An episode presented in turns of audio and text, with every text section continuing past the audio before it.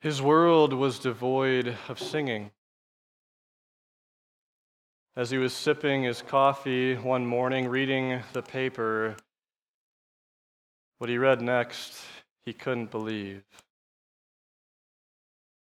Joseph Rotblat, a Nobel Prize winning physicist, couldn't hear songs of joy. He could only hear the shaking of his trembling hands. It was October 1962, the beginning of the Cuban Missile Crisis, when people the world over looked up into the clouds, almost anticipating a mushroom like shape to appear any minute. It was a time when songs of joy, like we just heard you guys sing, seemed silent. It was in this backdrop of defeatism and feeling like the enemies had everyone surrounded hearing the angels sing glory to God in the highest and peace on earth didn't seem possible anymore. Joseph called this the most terrifying moment of his life. It's not hard to understand why. Not too far away from him, there were two songwriters, Noel Regney and Gloria Shayne, two aspiring songwriters who had lost their sense for melody during all this chaos and fear. Their producers had approached them about writing a Christmas song at a time when peace and security seemed to be at a melancholic low, when peace seemed to be more like radio static that wouldn't go away. As they tried to figure out what they would write, what kind of song could they compose that would talk about the only peace this world could know, they wrote about a piece that no human being could ever produce on their own. Maybe you've heard this song before. I know you have. Do you hear what I hear? Talking about a child who would bring goodness and light to a world in desperate need of both. It's a song that's been covered by thousands of artists since. Whether you or I or our nation is on the verge of nuclear war, that's not what we're talking about this morning. We are talking about is that feeling of peacelessness. And maybe as you heard our Sunday school kids singing these incredible songs, the Lord coming near to us and the Lord being there in our arms as a baby, you're wondering if such songs of peace can be real and true for you. You or I may not have rival soldiers that we're fighting against, but all of us have those internal enemies that we're struggling with day after day. As you heard our young ambassadors in the faith have, did you wonder, how will I find peace from all these challenges and struggles I've been dealing with for such a long time? As we travel through this Christmas season that's full of frenzy and stress and struggle and pandemic, how can I hear a song of peace above all the volume of noise? How can I hear what God hears? Well, such songs of peace seemed hidden to the prophet Zephaniah too, as he looked out over his Jerusalem balcony one night. You may not know a lot about Zephaniah. He's a pretty little known prophet, but his words for us this morning are so powerful. This prophet, whose name means the Lord has hidden, it felt like for Zephaniah that the Lord was hidden. He looked at the city he loved, Jerusalem, living in the shadow of one of the most vicious and brutal and abusing empires this world has ever known, Assyria. A nation known more for oppressing the disadvantaged than any act of charity.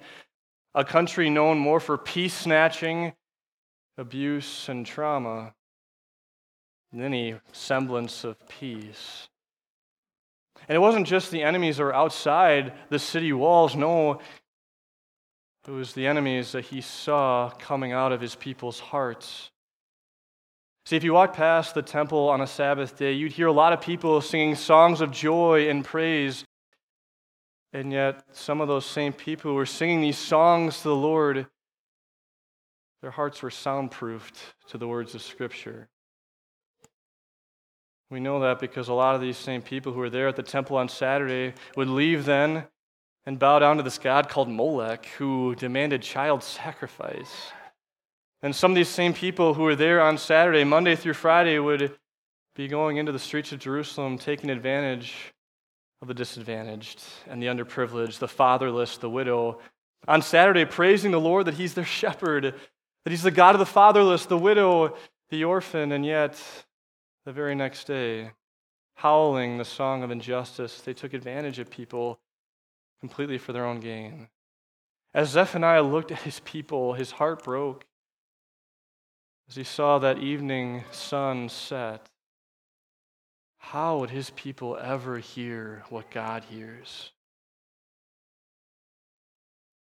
Maybe as we close out 2021, you're doing your own sunset gazing into this past year and maybe going back further. And you've wondered the same thing. How, in all my struggles, am I going to hear God's song of peace? How can I hear God singing His grace to me when all the noise seems to overcome and overwhelm me? That soundscape I know very well. In fact, I think I know it well enough to say that I could compose the notes for it, and maybe you could too. It's that depressing dirge of feeling like you can never catch a break. Now, you get Christmas letters in the mail, you scroll down whatever social media feed you're on, you see the highlights of people's lives, and you think to yourself, where's that goodness for me? Where's that song of laughter, those smiling faces? I don't see that can become easy to hear the interrogation of injustice, those rumblings of doubt. And of course, our spiritual enemies are right there to pounce on that. How easy it is then to start to wonder maybe there's something that I did that is causing God to not allow me to experience peace and goodness in this life. And all of a sudden, we start singing that familiar song of self criticism where you hear the devil's voice ever so subtly telling you, you know, if people knew the real you, if they knew the real soundtrack of your life, what would people think of you? What does God think of you? And that's such a terrible tune to have playing in your ears, isn't it? Have you ever felt yourself standing in that brood of vipers that John called out, that John read to us in the gospel reading? That feeling like the Lord is just staring us down and singing only a song of judgment about you and me. And I guess I can't blame him because as I look at my own life album, I, I see it. He really only has one musical choice. My life album is uh, irritating, it's annoying, it's depressing, it's sin on repeat. I just think through all the times that I haven't appreciated God's gifts of grace for me. How easily, when life hits and the storms start roaring, how quickly I turn to my own devices rather than running to the song of the scriptures. I think of the times how I think of my identity and who I am, not thinking through the peaceful waters of baptism that poured over me, but thinking through I am by nature. How many times I've silenced that fortissimo forgiveness that God so wants to give to me, thinking that there's no way He could forgive somebody like me. If your heart is hearing that song like mine has, and I know yours has, how do we break free from that song of resignation, of depression, of defeat. What you and I hear is the exact opposite of what God hears. And yet, as sinners, we so often choose to listen to the belting out of our own sins instead of the roaring song, the gospel of the Lion of Judah, right? How often we put those noise canceling headphones of this life over our ears and try to numb whatever pain we're going through with isolating ourselves or seeking our identity in other people or through substance or whatever it may be, instead of running again and again to the song that our Savior wants so desperately for you to hear. It's those times like that that when we try to numb ourselves with whatever tune seems to be giving us momentary relief, we start to wonder is this sound of suffering all I'm going to hear? As, is all I'm going to hear those doubts and discomforts about God's justice? Is this all this is for me? Can you picture yourself resting your elbows on that same balcony railing as Zephaniah, looking out into your life and wondering where peace is going to be found? And you turn and you look at him and you expect to see that same dejected and depressed look on his face that you have, but Instead, you see a smile start to emerge across his lips. And you see his fingers start tapping on the railing. You know there's a tune going on in his head, and it seems to be a joyful one. But what is he singing? What is he hearing? It can't be a song of our enemy of the devil who wants to silence the scriptures in our lives, who doesn't want us to spend any time with God. It can't be the enemy of our sinful self that wants to shut ourselves down from God coming near to us. It, it can't be the enemy of death that wants us to think that the only certainty in life is death. There's nothing beyond it, there's nothing more than that. No. And it's not the enemy of abuse either. So, what is this lingering tune that has life in it? How can we hear what Zephaniah hears? Take in this jaw dropping melody that our Sunday school kids have been reverberating for us this morning. Listen to what Zephaniah sings. He says, Sing, O daughter of Zion, shout aloud, O Israel, be glad and rejoice with all your heart, O daughter Jerusalem. You find yourself caught up in Zephaniah's music, and as your emotion swells, you hit a pause because you still haven't heard the purpose behind such rejoicing and the reason behind this joy. And you start hearing those doubts, and you start hearing those interrogations of injustice, and maybe even that whisper okay, that might be true for Zephaniah, but could God really love me after all I've done, all the things that I regret? And in that brief interlude, and you feel that beat of judgment about to drop, you hear Zephaniah's song fill the skies. The Lord has taken away your punishment. He's turned back your enemy. The perfect judge has looked at each and every one of you and said, Not guilty. And not only are you innocent, but he wants you to be in his family. The victorious warrior, like Zephaniah says here, he knows every battle you're struggling with, and he's conquered every single one the bringer of justice and peace, when you feel like you'll never experience peace again in your life, He's right there, ready to come near to you, ready to offer you that peace that this world cannot give. His forgiveness for you is real, it's genuine, it's authentic, and it lasts. The Lord reigns. As you begin to mouth these words with Zephaniah, all of a sudden you picture looking out of that balcony and you see this parade that's starting to form below you, this victory parade. And you look through the crowd of the church and the voices of children singing and dancing, covering the street, and trumpets sounding. And you see at the center of this parade this child who, at first glance, doesn't seem like anything significant, but you give him a second glance and you realize he's at the center of it all. This Christ child, this newborn whose coos and giggles somehow defying the laws of physics and sound and nature are louder and noisier than all the joyful noises and dancing and merrymaking all around you. And as you look into his eyes, you hear that jaw dropping melody again in a different way. That's what's so neat about what you guys are doing is you are singing that exact song of Jesus. And this is his song for you this morning. The Lord, the King of Israel, is with you. Never again will you fear any harm. Do you hear what God hears? Can you see yourself watching this parade? But maybe even then you start to wonder this how do I have any right to hear such wonderful things? How do I really know I have a place in this parade? How do I know I really have a seat in this song of salvation? I know what I've done. Can this really be true? As your hands grow limp, dropping from that balcony railing, again wondering, can this song really be my life story too? You turn to your right, expecting to see Zephaniah standing there like he was before, but instead, you look into the eyes of someone you've never seen before, but when he speaks, his words are the most familiar ones you've ever heard, like you've known him forever. Your Savior has a song to sing to you this morning. And this is how it goes I am with you. I am mighty to save. I take great delight in you. I quiet you with my love. I rejoice over you with singing.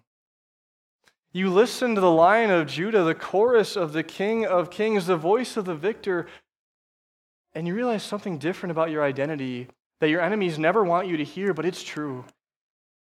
Jesus takes delight in you.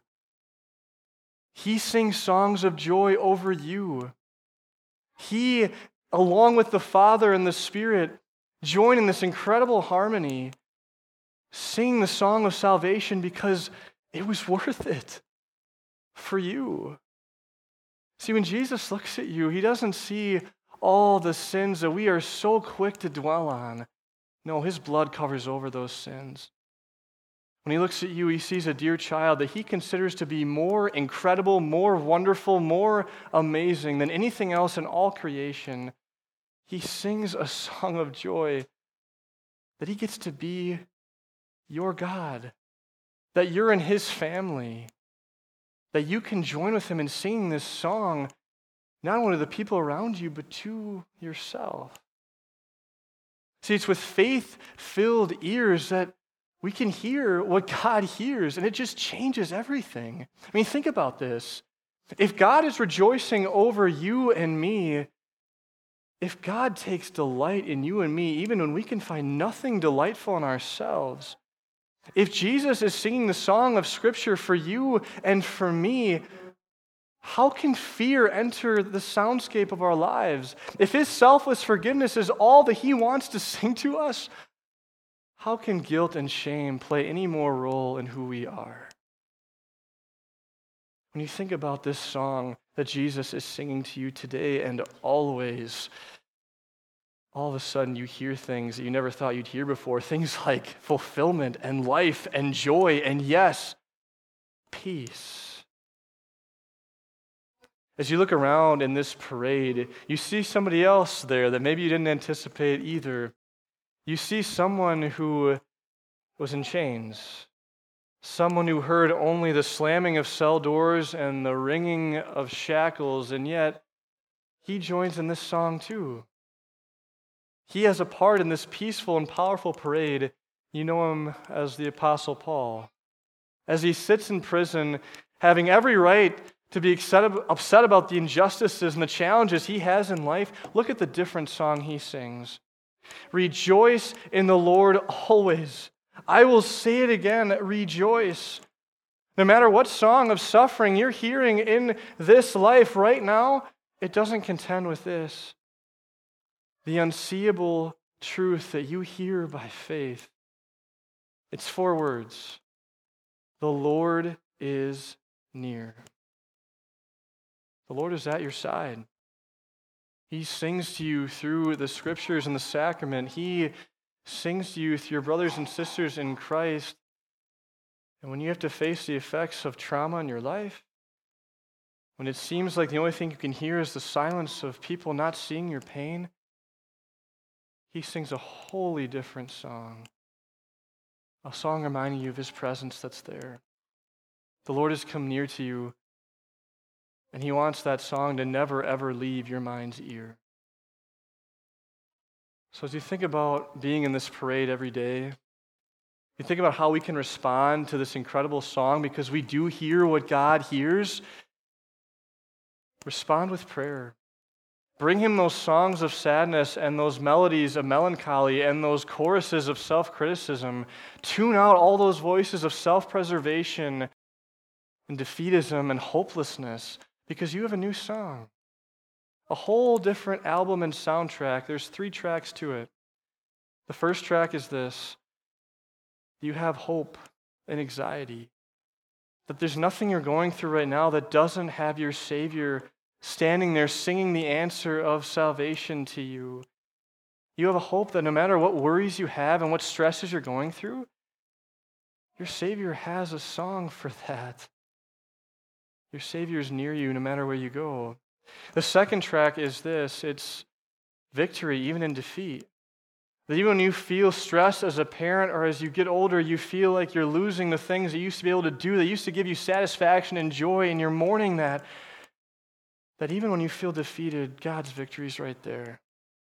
To remind you that this life is not going to be easy, but the purpose of this life is just one that you stand at his side forever until that day where you sing songs of joy with him in heaven.